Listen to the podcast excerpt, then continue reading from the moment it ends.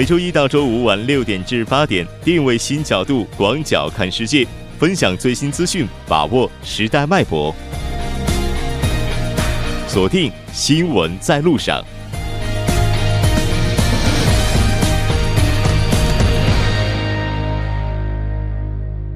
好的，欢迎回来，这里是正在为您直播的 TBS EFM 新闻在路上。那在我们第二部节目开始之前，先来为您播报一则好消息。十一月二十二号星期三的晚上七点半，TBS EFM 将举行 TBS EFM 建台九周年国乐音乐会 A Kuga Festa。那我们在这里呢，将会邀请各位的参加，届时也会有各种各样的表演。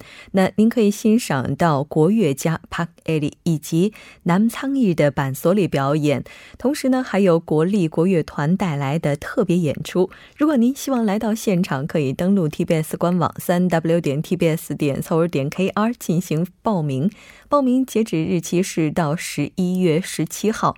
届时我们会单独的和被抽取到的幸运听众联系，当然也希望您能够多多的参与进来。那稍事休息，广告过后为您带来第二部节目。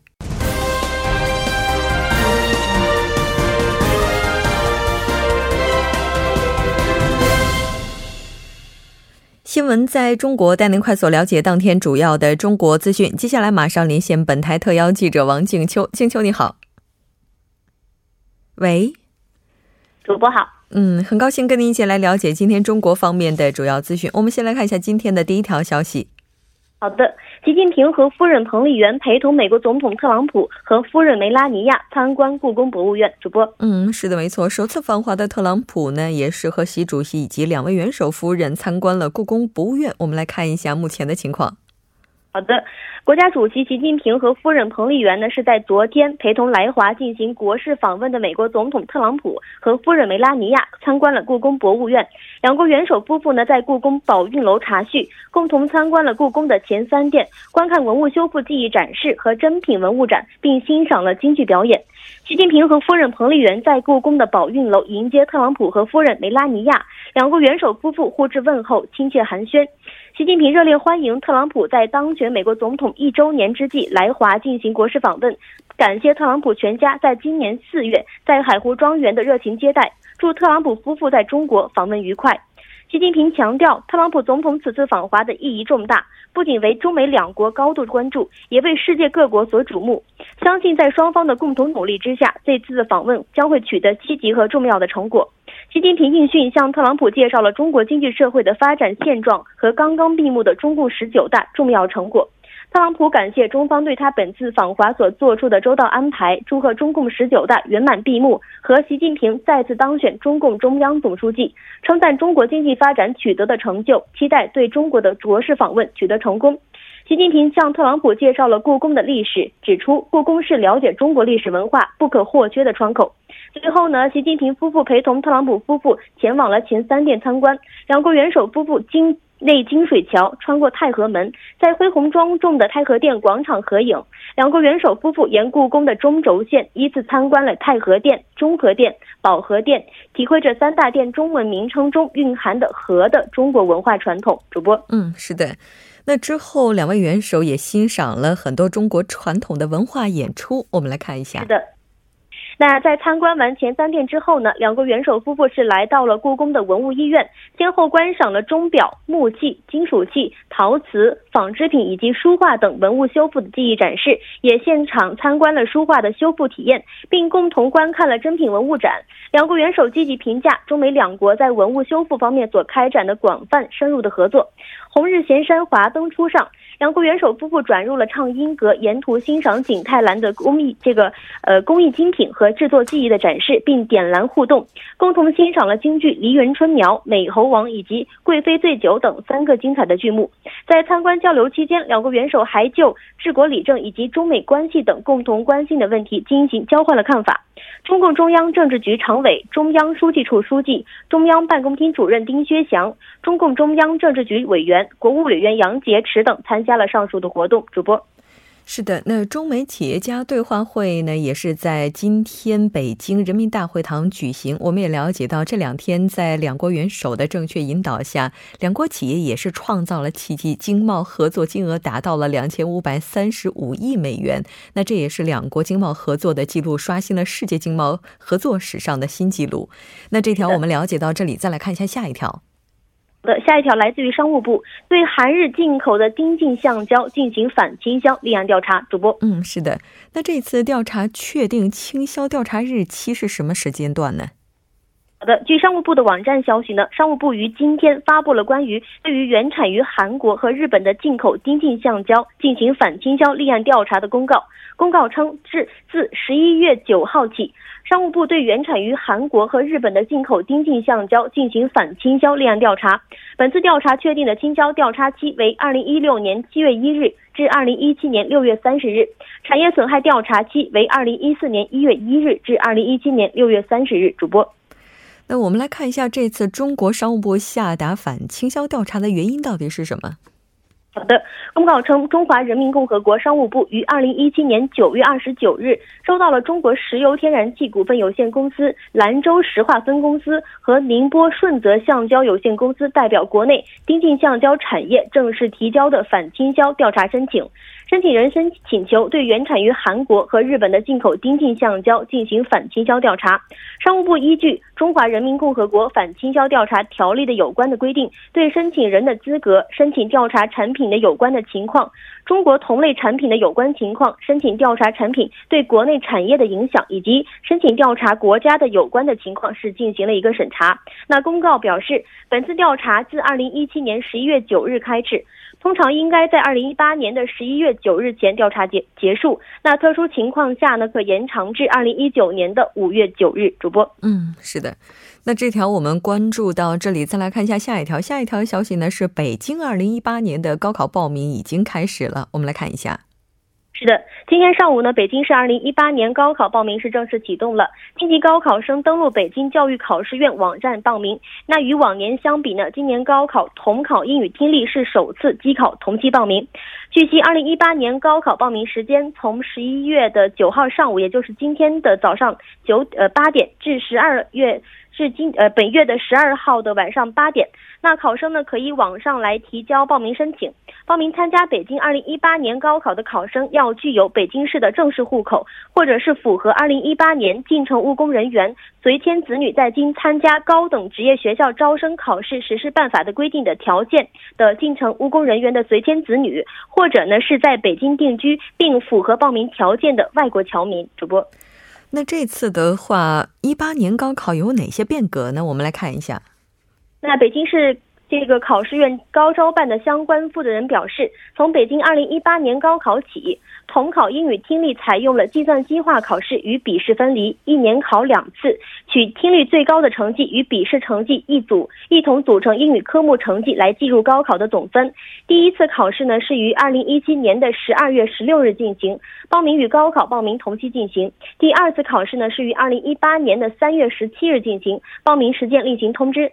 另外呢，二零一八年普通高等学校招生高水平艺术团招生统一测试、美术类专业的统一考试、外语口试以及体育专业的考试报名呢，是与高考网报同期进行。主播，嗯，好的，非常感谢静秋给我们带来今天的这一期连线，我们下期节目再见。主播再见，听众朋友们再见。稍后为您带来今天的走进世界。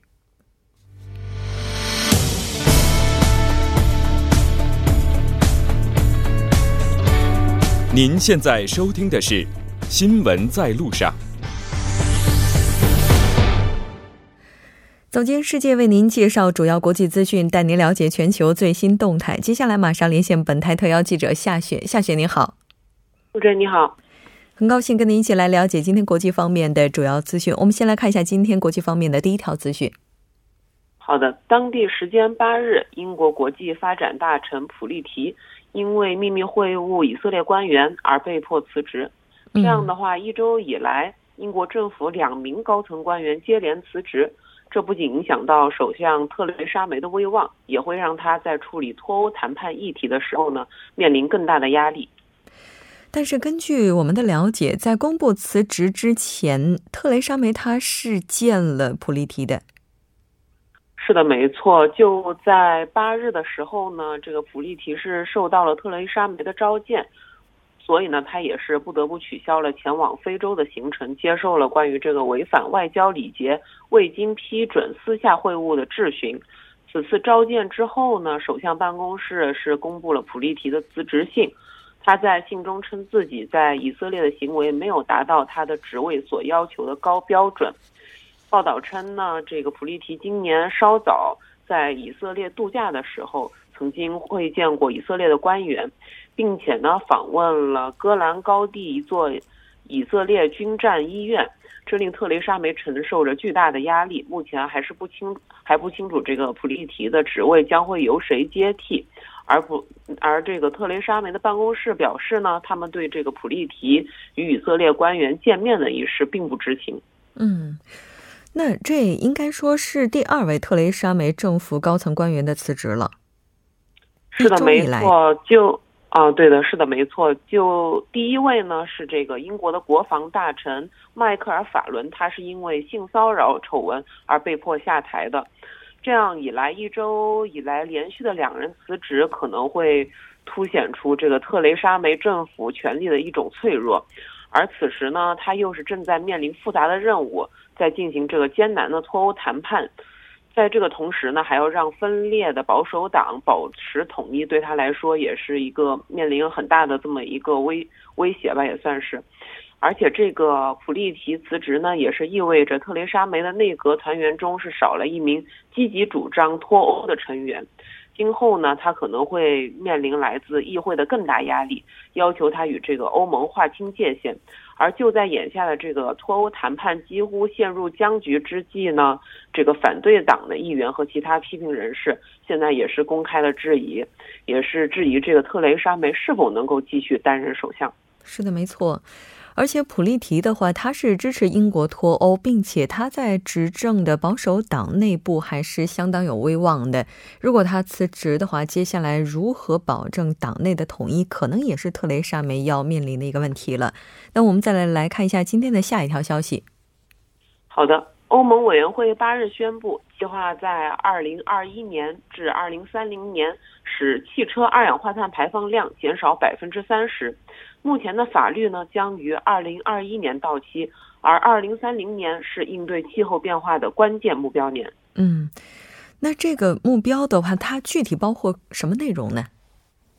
具体的内容是，二零二五年前，欧盟委员会希望可以完成减排百分之十五的中期目标。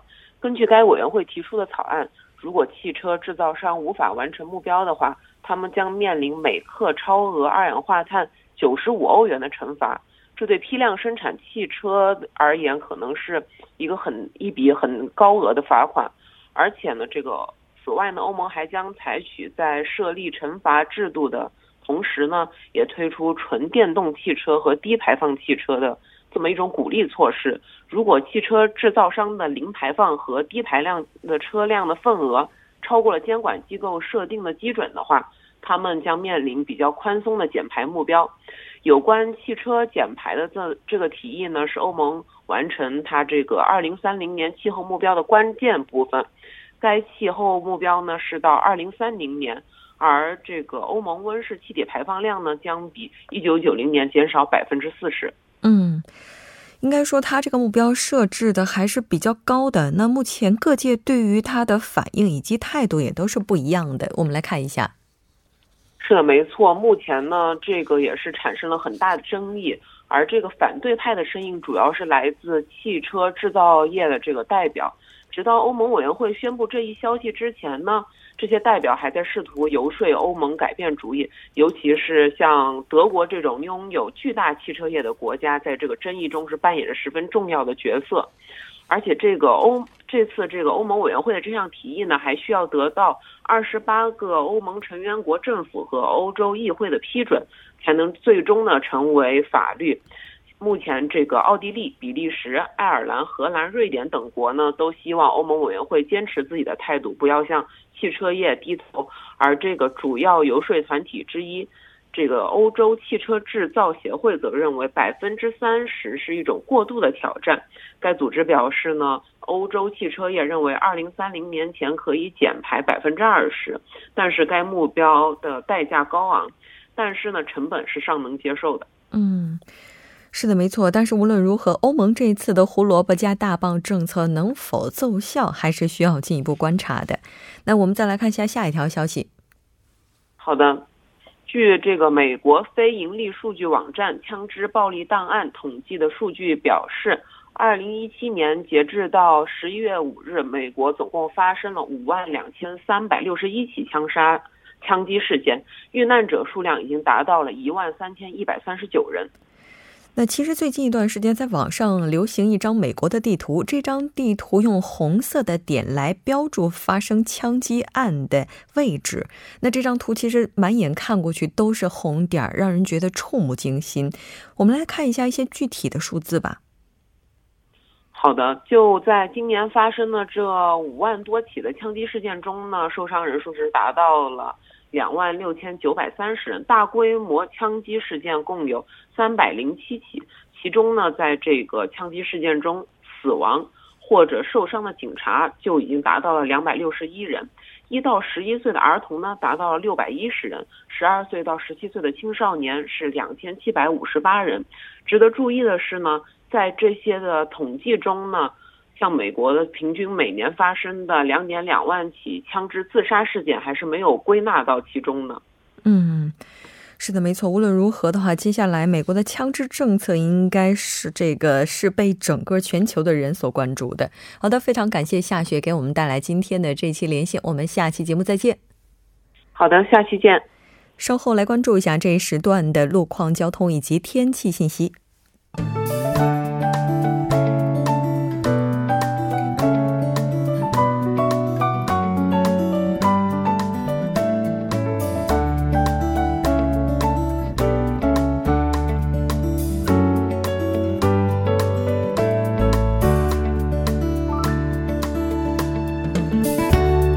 晚间六点四十八分，这里依然是由程琛为大家带来这一时段的路况及天气信息。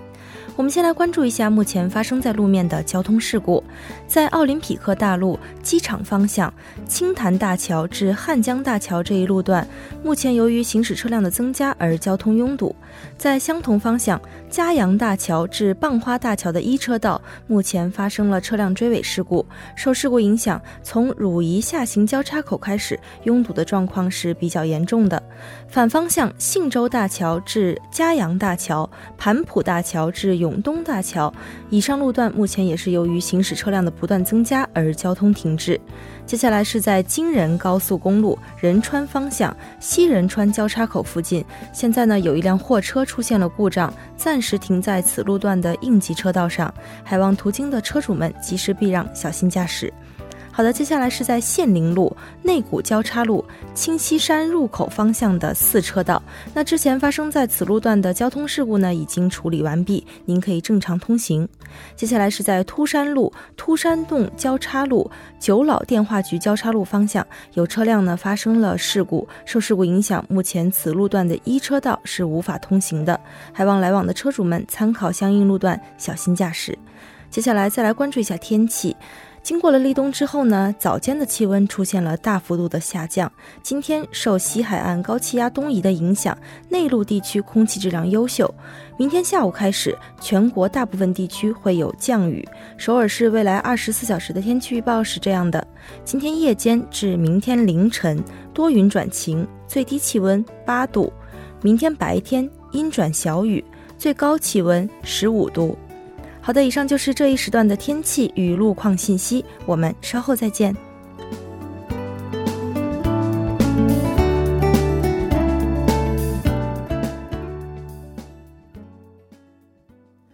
好的，欢迎回来，聚焦热门字符，解读新闻背后。接下来，请出栏目嘉宾尹月。尹月，你好，你好，主播。这个天气冷了，我就发现我周边的朋友最近呢，开始在网上就除了晒自己买的一些暖和的衣服之外，然后就开始晒自己抱着自个儿家宠物的一些照片。嗯，对，因为抱宠物可以取暖嘛。我有个朋友也经常这样，他家里养了两只猫，经常说啊，我第一件事回到家就是要蹭猫，蹭猫取暖。蹭猫。我还见过，就有的朋友因为喜欢猫嘛，然后就把那个猫干脆就挂在自己脖子上当围脖用，然后特别暖和。据说他们有问过猫的意见吗？那木主播家里养宠物吗？呃，应该说之前在中国国内的时候，一直是有宠物的，或者是猫，或者是狗，一直都是有的。因为家里面有特别爱宠物的人。对，那在韩国到韩国以来是没有养过。对，因为我觉得自己的这种作息时间，如果要养了一个宠物的话，它应该会比较受苦受累一点。对，我们也是要问一下宠物的意见。为了它的幸福，暂时是没有养的。咱们为什么要说宠物呢？因为我发现今天的话题依然是和宠物有关。来看一下，对，今天带来的话题呢是过于苛刻的宠物规则。那这一个字符的主题呢，要解释一下，是一个问号，不是一个句号。所以就说这样的规则呢，对于某些人来说，会是一个比较苛刻的这样的一个条例。这好像跟之前在节目当中介绍的宠物咬人事件应该是有关联的。对，是的，是我们早些在这个新闻字符当中也提到过，就是被狗咬伤人、咬死人这件事情。那么这件事情之后呢，在这个韩国社会呢，是提出了有关这个养宠物的一些规矩和条例。那也这也引起了一部分市民的这个意见，有的人就就会说，是不是这样的条例过于苛刻了？我记得那个时候，当宠物咬人事件出来之后，大家都说出门应该要拴上狗链儿。是的，这个可以理解。对啊，有一些人呢说，这个不仅仅要拴上狗链儿，而且这个给狗戴上口罩，这样等等啊，这那压根儿就不是口罩，我觉得就是一钢盔。对他们也应该问问小狗狗的意见，对吗？他们愿意戴吗？这各个地区的话，目前也都是有一些动作的。对，是的。那我们了解一下，是釜山市呢，在上个月的三十日呢，发表了一个这样的议案，是要求在这个釜山市的城镇地区，这个可可以养小动物的住住处呢，每家可饲养的宠物数呢，需要在五只以内。那防盗用的家畜呢，是在两只以内。而且呢，在居民楼比较密集的地区呢，是要按照这个家畜粪尿管理和使用法的规定。那这样的地区呢，会被划为这个限制饲养家畜的这样的一个区域。此外，在京畿道地区呢，是在十月三十一日到十月二日期间，针对了一千名的市民呢，进行了一个舆论的调查。那结果是呢，会对这个目前的宠物安全管理政策进行相关的调整。调整的内容呢，是说十五公斤以上的宠物在外出的时候呢，是必须要佩戴这个口罩的。此外，这个狗链的长度呢，是要限制在两米以内的这样的一个长度。以上这些内容，两米以内，对，也就是说这不能太长，对，不能太长。太长的话，有可能这狗会失去控制，就没有办法在主人可以管控的范围内。是的，是这样的。它是根据美国某些州提出来的一个要求，因为这些州它对于狗的这个长度的限，狗链的长度的限制呢是在一点八米这样。说是这个，就像主播说的，提出是最合适的这样的一个距离，就是狗的主人能够管控宠物发生这个突发意外的时候，就可控。对，可控的最佳的一个距离。嗯，我倒是真是第一次听说这样一个数字。那刚才提到说限制宠物的个数。